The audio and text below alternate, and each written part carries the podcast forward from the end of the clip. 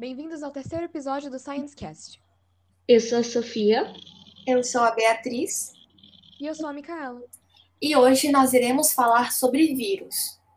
Vamos começar falando sobre algumas das suas características gerais. Os vírus têm DNA ou RNA.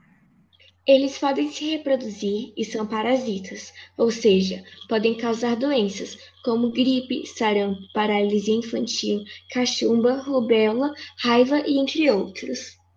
Existem conflitos entre se os vírus podem ser considerados ou não seres vivos. A maioria dos cientistas acredita que não, pelo fato de não terem organização celular e só terem a cápsula proteica e material genético. Eles também não têm metabolismo próprio e são células hospedeiras, ou seja, dependem de outros seres para se desenvolver, como seres humanos e animais. Porém, eles também têm um lado bom. Os vírus ajudam no controle da superpopulação e também nas criações de vacinas.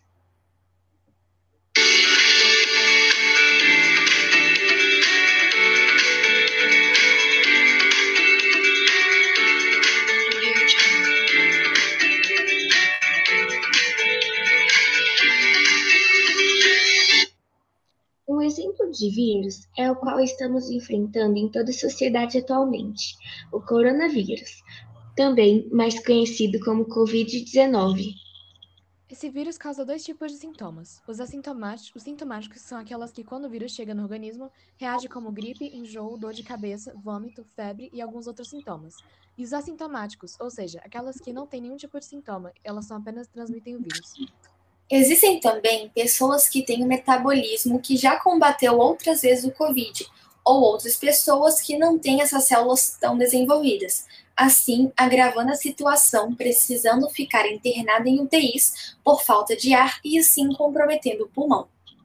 Em situações mais graves, alguns pacientes acabam falecendo pelo exagero de suas reações imunológicas, que agravam o seu estado e dificultam o tratamento.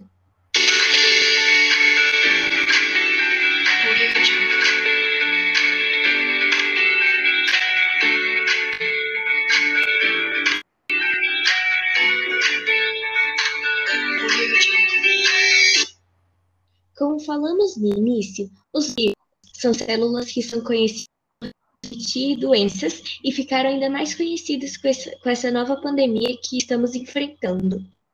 Vários vírus podem ser considerados mortais, enquanto outros mal causam efeitos, mas praticamente todos causam doenças. Embora antes temidos pelas pessoas, os vírus têm um material bem simples, já que alguns têm só a cápsula proteica, que envolve o material genético. Alguns possuem apenas o DNA ou RNA, e alguns ainda podem possuir ambos. Os vírus são transmitidos de várias formas diferentes. Alguns são transmitidos pelo ar, outros pela água, outros pela ingestão de algo, de algo, mas todos precisam ter acesso ao seu organismo para te infectar.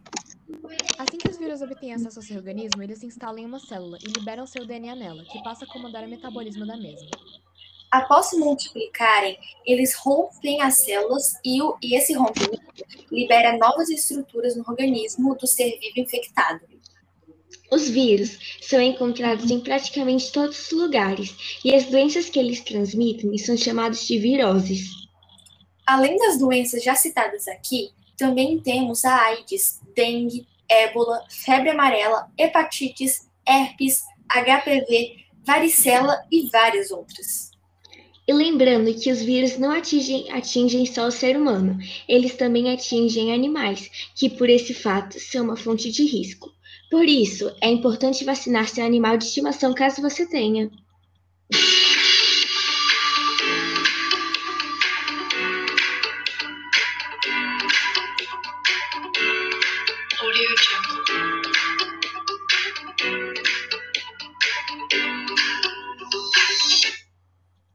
Sabemos, a pandemia enfrentada hoje em dia é causada por um vírus, o Covid-19, que é transmitido pelo ar, pelo contato com pessoas infectadas ou até por objetos infectados.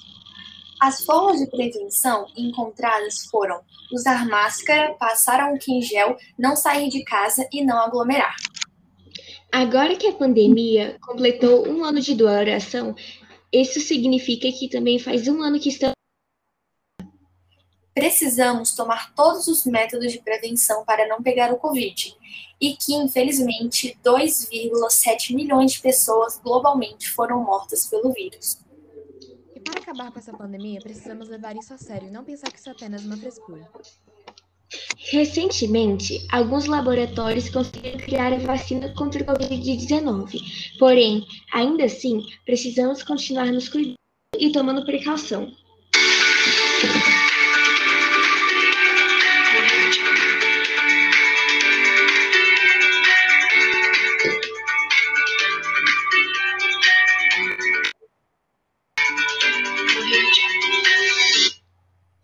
Aqui algumas curiosidades históricas sobre os vírus.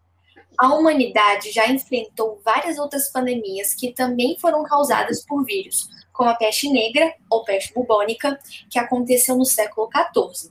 O resultado foi catastrófico, pois a doença atingiu praticamente todo o continente europeu e, res e resultou na morte de milhões de pessoas. Outro exemplo que temos foi a pandemia da gripe espanhola, que aconteceu de janeiro de 1918 a dezembro de 1920. Foi uma vasta e mortal pandemia do vírus influenza. Ele infectou uma estimativa de 500 milhões de pessoas, cerca de um quarto da população mundial na época.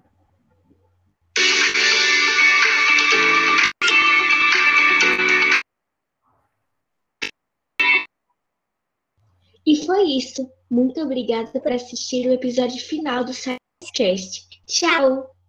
Até mais! Adeus!